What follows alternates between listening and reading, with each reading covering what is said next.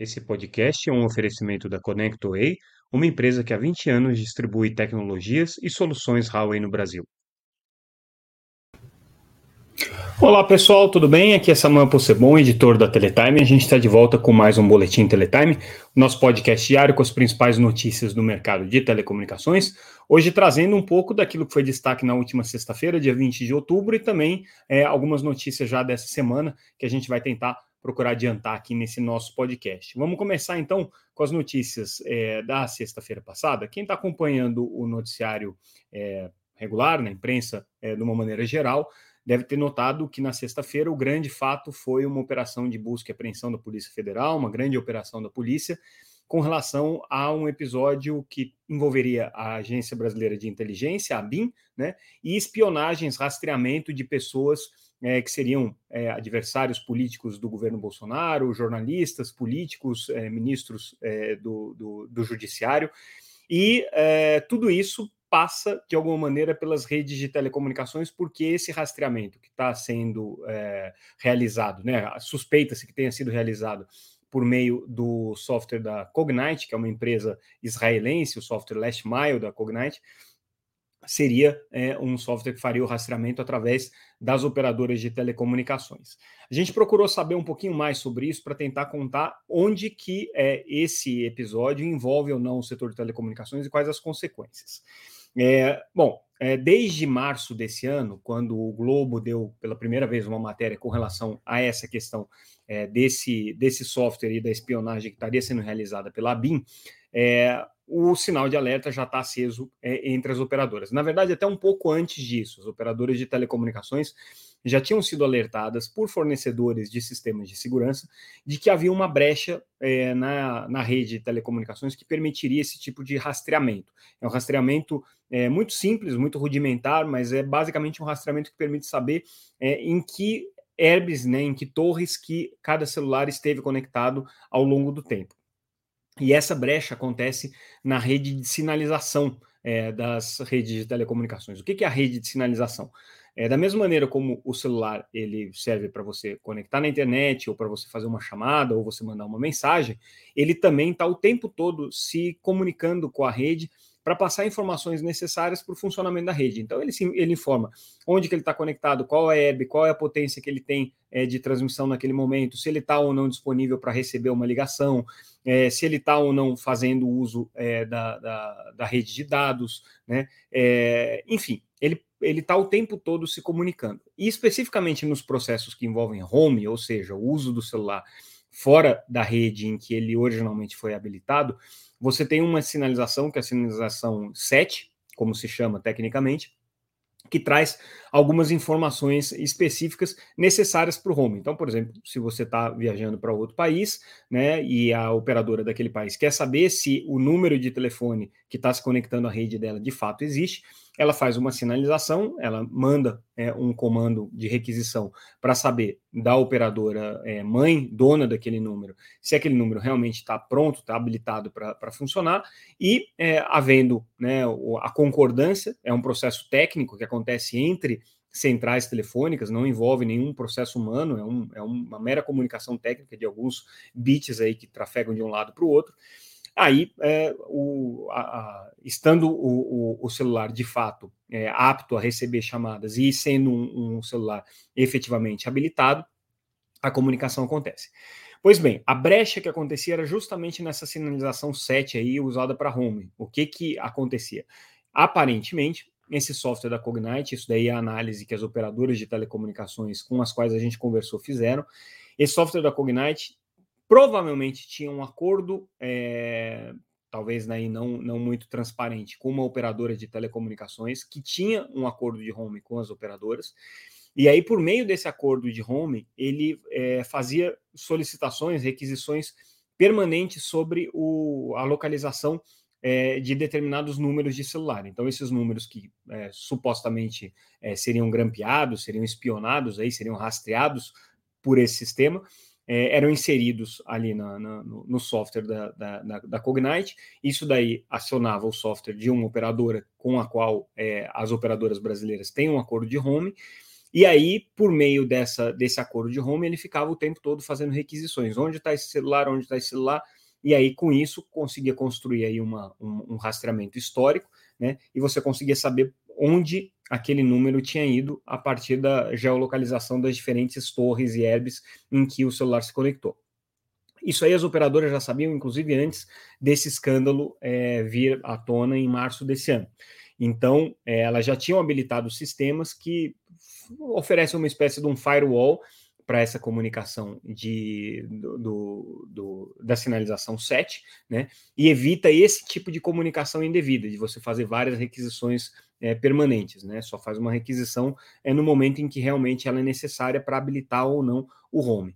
Né? A Anatel, na ocasião, abriu uma investigação também sobre isso, abriu uma apuração, chegou às mesmas conclusões e para a Anatel, é, o caso é considerado encerrado, ou seja, as operadoras de telecomunicações localizaram onde havia vulnerabilidade, tomaram as providências necessárias, que significava instalar esse firewall, né, esse software aí para fazer esse filtro, é, e o problema, pelo menos dessa natureza, está resolvido. Claro que existem outras formas de você fazer o rastreamento de um celular. Por exemplo, um aplicativo instalado no celular tem acesso, inclusive, muito mais informação do que o acesso via rede, né? É, então, é, essa seria uma maneira de você fazer um rastreamento. Ou você instalar algum software malicioso dentro do celular que também fizesse isso, também seria uma maneira de você fazer isso. Ou uma invasão nos sistemas das próprias operadoras, roubando dados das operadoras, também seria possível. Mas parece que nada disso aconteceu. O que aconteceu foi realmente um uso indevido aí da sinalização 7. O que, que fica aí de lição nessa história? Primeiro, essas sinalizações todas são protocolos muito antigos, são sistemas muito antigos que foram desenvolvidos já há muitos anos, inclusive alguns anteriores até ao surgimento das redes móveis, para comunicação entre redes de telecomunicações. Eles são essenciais, mas à medida que eles começam a se tornar um pouco é, mais vulneráveis e, e, e, oferecer brechas né, para rastreamento de usuários ou para é, identificação de dados de uso das redes, talvez seja o momento de ter uma discussão aí nos organismos internacionais que cuidam dessa padronização, é, a ITU, a própria é, GSMA, para é, tentar trazer um pouco mais de segurança é, para essas sinalizações, para que não haja é, o uso indevido, como aparentemente aconteceu aqui. Então, resumo da história é, é se houve de fato uma, uma, uma invasão né, dos dados das operadoras móveis, ele se deu justamente nesse nível de sinalização com um problema que já foi resolvido. Essa aqui é a apuração que a gente fez, a informação que a gente tem. Óbvio que a Polícia Federal aí está investigando esse caso e é, outras informações podem acabar é, surgindo aí ao longo do processo. A gente vai ficar ligado porque isso interessa para o setor de telecomunicações, até para não passar a imagem de que é uma, é uma, um, uma ação que foi feita com a conivência das operadoras. Não houve conivência nenhuma. O que houve era uma vulnerabilidade técnica que já havia sido detectada, foi é, corrigida dentro do, do, possível, mas por um uso indevido de, um, de, uma empresa de software e provavelmente de uma operadora que estava envolvida aí com essa, com essa relação, houve aí esse, esse uso de esse, esse uso aparentemente abusivo aí da rede. É, aí, um pouco nessa linha, a gente traz uma outra notícia com relação é, a medidas de segurança que a Anatel está recomendando agora para os provedores de internet, para os pequenos provedores de internet, os ASPs, ou PPPs, né, pequenos provedores, é, é, pequenas prestadoras de pequeno porte, perdão. É, por quê? Existe hoje um GT é, responsável pela discussão das questões de cibersegurança dentro da Anatel, o GT Cyber. Ele, esse GT, ele está norteado pelo Regulamento de Segurança Cibernética, que traz uma série de regramentos para as operadoras de telecomunicações com relação a é, protocolos e formas de tratar a questão de segurança das redes. Porém, esse regulamento não se aplica aos PPPs, aos prestadores de pequeno porte. Por quê? Porque eles têm assimetria regulatória e, até atingirem 5% de market share, eles não são considerados PMS, ou seja, não são empresas é, com poder de mercado significativo e, portanto, não precisam cumprir todos os regulamentos, esse aí entre eles. A Anatel está discutindo a revisão do regulamento é, de cibersegurança justamente para poder incluir os PPPs, porque partiu-se do, do, do, da constatação de que hoje mais de 50% do tráfego de banda larga no Brasil está em cima das redes dos pequenos provedores. Então, se você quer ter uma rede que seja segura, 100% segura, ou pelo menos que seja segura para todos os usuários, você tem de alguma maneira que aplicar essas regras de segurança também para os PPPs. Como a Anatel não está conseguindo fazer isso, essa semana agora eles devem anunciar é, um, uma espécie de uma cartilha, né, um manual de recomendações com boas práticas para os ISPs que podem ou não ser seguidas, e aí eles, eles fazem a diferenciação entre medidas assim que são mais triviais, que todos os ISPs deveriam seguir, inclusive aqueles de menor porte, aqueles com menos condições econômicas e técnicas, até medidas mais sofisticadas que deveriam ser seguidas aí por, por operadores, pelo menos aqueles que têm um pouco mais, é, uma quantidade maior de usuários e que têm um pouco mais de preocupação com esse tema. Então vai ser um primeiro passo que a Anatel vai dar no sentido de impor é, ou não, ou pelo menos nesse caso, né, não é uma imposição, mas é uma recomendação, mas de direcionar é, medidas concretas aqui de segurança cibernética para os é, prestadores de pequeno porte. Então, essa medida aqui deve ser anunciada essa semana. Outra notícia importante que a gente trouxe na sexta-feira é com relação ao relatório é, do acordo é, do Tribunal de Contas da União, que analisou é, especificamente as aplicações de é, recursos para conectividade em escolas no edital de 5G e a atuação aí do GAP, né, o grupo que faz o acompanhamento das metas de educação conectada pela Anatel, e a EASE, que é a empresa que administra esses recursos, são mais de 3 bilhões de reais, esses recursos que são utilizados para conectividade em escola e que foram é, estabelecidos no edital de 5G, inclusive por recomendação do TCU. Pois bem, é, o TCU ele não foi é, taxativo com relação a problemas, né? Mas ele é, detectou que existe aí uma, um indício de sobreposição de políticas públicas e que você esteja fazendo trabalhos repetidos de conectividade em escola entre as mais de 11 políticas públicas que existem para conectividade é, de escolas e estudantes no Brasil.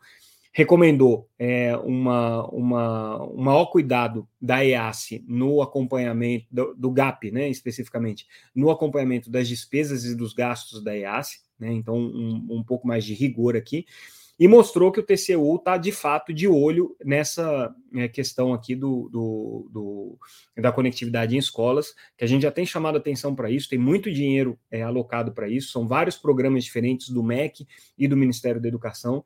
É, essa semana né, a gente trouxe aí a notícia de, de como é que estava é, a, a questão da indicação do coordenador do GAP, né, que vai ser, agora nesse caso, vai ser o, o próprio presidente da, da perdão, do, do, do, coordenador do GAISP, né, que vai ser o presidente da Anatel, o, o Carlos Baigorre, e chamamos atenção para o fato de que todos esses grupos é, que fazem o acompanhamento de é, políticas é, e implementação de políticas setoriais, é, ainda não entraram totalmente no radar do, do Tribunal de Contas da União, mas vão fatalmente entrar. E aí, nesse caso especificamente aqui, o GAP é o primeiro que está é, sofrendo aí um pouco mais de escrutínio por parte do TCU com relação à sua atuação. O GAP e a EASE.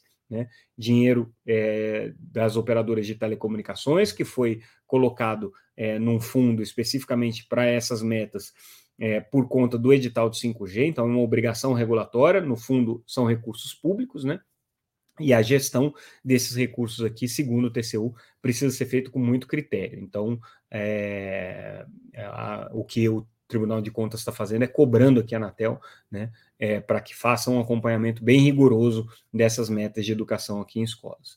E aí, falando nisso, né, o, a Política Nacional de é, Escolas Conectadas, que foi anunciada recentemente, é, tinha criado o Comitê Executivo de Escolas Conectadas, teve a sua primeira reunião na sexta-feira, com a participação do ministro Camilo Santana, da Educação, e também do conselheiro, é, do, do, do, ministro é, Juscelino Filho, é, do Ministério das Comunicações. Esse comitê vai ter várias funções importantes, entre elas, por exemplo, reavaliar a questão dos critérios mínimos aqui de conectividade para a escola, o que é muito importante, inclusive para as políticas de conectividade via satélite, porque da forma como está estabelecido que o MEC vinha trabalhando, fica muito difícil que a tecnologia de satélite possa vir a ser usada para esse tipo de conectividade aqui.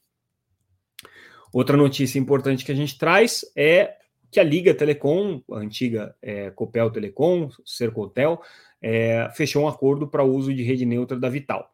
É super importante isso, a, a estratégia deles é para é cobrir é, uma grande quantidade de cidades. A Liga é, hoje é uma operadora que está com atuação de banda larga restrita ao Paraná, e agora ela vai passar a atuar é, em outros estados, em outras regiões também. Né? Então, claro que começa por cidades paranaenses, aqui em que, em que a, a, a Liga tem intenção de aprofundar a sua cobertura, mas isso aqui vai se estender ainda para outras cidades, vai avançar para outras cidades. É um, uma, uma ação importante aqui da Vital nesse, nesse aspecto, porque ela está se fortalecendo agora fora é, da, da, do seu cliente principal, que é a Oi. Né? Então, ela está com agora um novo cliente é, que está atuando aqui nessa nessa, nesse mercado de banda larga, vai expandir agora com 5G também, e que passa a ser cliente da Vital. É, lembrando que durante a FutureCon a gente fez entrevista com o presidente da Liga, com a, o Adeodato Neto, e ele já tinha antecipado que tinha todo o interesse e estava trabalhando nesse sentido para ter parcerias com as empresas de redes neutras no modelo que ele considera um modelo é, absolutamente necessário de compartilhamento de infraestrutura. A gente também trouxe na sexta-feira a notícia é, da retomada da consulta pública para é, reestabelecer a neutralidade de rede nos Estados Unidos. Né? Isso já tinha sido anunciado pela chairwoman da, da FCC algumas semanas atrás, e aí agora foi reaberta essa consulta pública. Muito importante porque é um debate que, se de um lado você tem no mundo inteiro a discussão das operadoras de telecomunicações querendo fugir da, da, das regras de neutralidade de rede para poder cobrar mais é, por serviços é, é, de 5G, na verdade, para poder criar novos modelos de negócio em cima do 5G, né, com slicing, com outras tecnologias. Nos Estados Unidos, eles indo no caminho contrário, era o único país que não tinha, o único país relevante, né, que não tinha uma regra é, específica de, de, neutralidade de rede, foi derrubado no governo Trump e, e, até então as operadoras de telecomunicações não precisavam cumprir.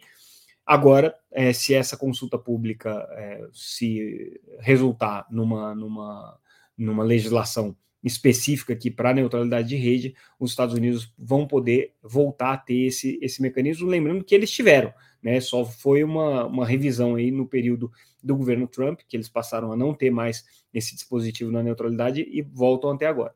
O fato é que, assim, é uma discussão que é, até hoje não teve nenhuma consequência prática. Não se sabe ali nos Estados Unidos, por exemplo, não teve nenhum caso é, mais é, grave de operadora de telecomunicações que bloqueasse ou privilegiasse qualquer tipo de acesso em função é, de não ter regras de neutralidade de rede. Tá? Então, é, um, é um debate aí que meio que fica muito mais no campo do, dos conceitos e das ideias do que para resolver problemas práticos. Mas, claro que um caminho tomado aqui pelos Estados Unidos tem impacto muito grande em todo o mercado. E aí a gente fecha o nosso boletim de hoje, trazendo notícia que a gente deu no final de semana, na verdade. É, o Ministério das Comunicações anunciou o início do programa Conecta Brasil, ou Conecta BR.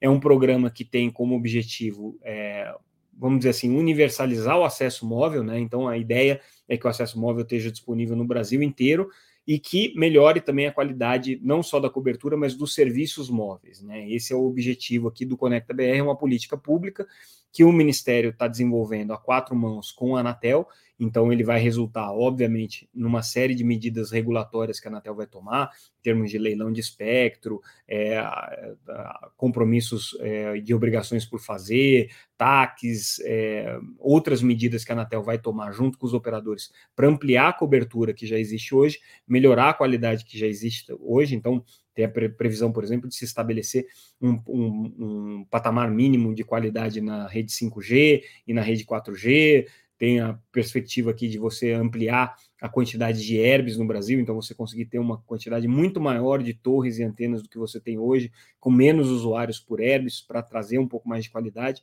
Mas tudo isso está ainda, claro, do ponto de vista conceitual, né? A Anatel agora vai precisar detalhar quais são as medidas regulatórias que ela pretende tomar, vão ter que ser colocadas em consulta pública. Em alguns casos, se houver necessidade de financiamentos, o Ministério vai ter que anunciar de onde vêm esses financiamentos, mas o, o programa o Conecta BR foi lançado. O primeiro passo dele é a tal da Blitz é, é, de qualidade, então é um, uma, uma forma aí do Ministério monitorar como é que está a qualidade das redes em determinadas regiões e cobrar as operadoras por melhorias nessa qualidade. É isso aqui que o Ministério está fazendo. As operadoras têm participado desse programa, mas é, todo mundo ainda muito cauteloso né, em termos de é, cravar se vai ser ou não um programa bem sucedido, porque depende de recursos, depende de viabilidade dos projetos e depende, primeiramente, dos projetos. Né? A Anatel agora vai ter que apresentar quais são os projetos, ou já existentes, ou que ainda vão ser criados, que atendem a essa política pública do Conecta BR. A portaria deve estar saindo, se não saiu esse final de semana ainda, deve estar saindo nessa segunda-feira. E com isso, a gente fecha o nosso boletim, ficamos por aqui. Lembrando que é, ao longo da semana a gente vai ter o boletim todos os dias, então fiquem ligados na Teletime, no nosso site www.teletime.com.br e a gente a qualquer momento pode trazer mais notícias para vocês. É, amanhã a gente volta, pessoal. Mais uma vez, obrigado pela audiência. Tchau, tchau.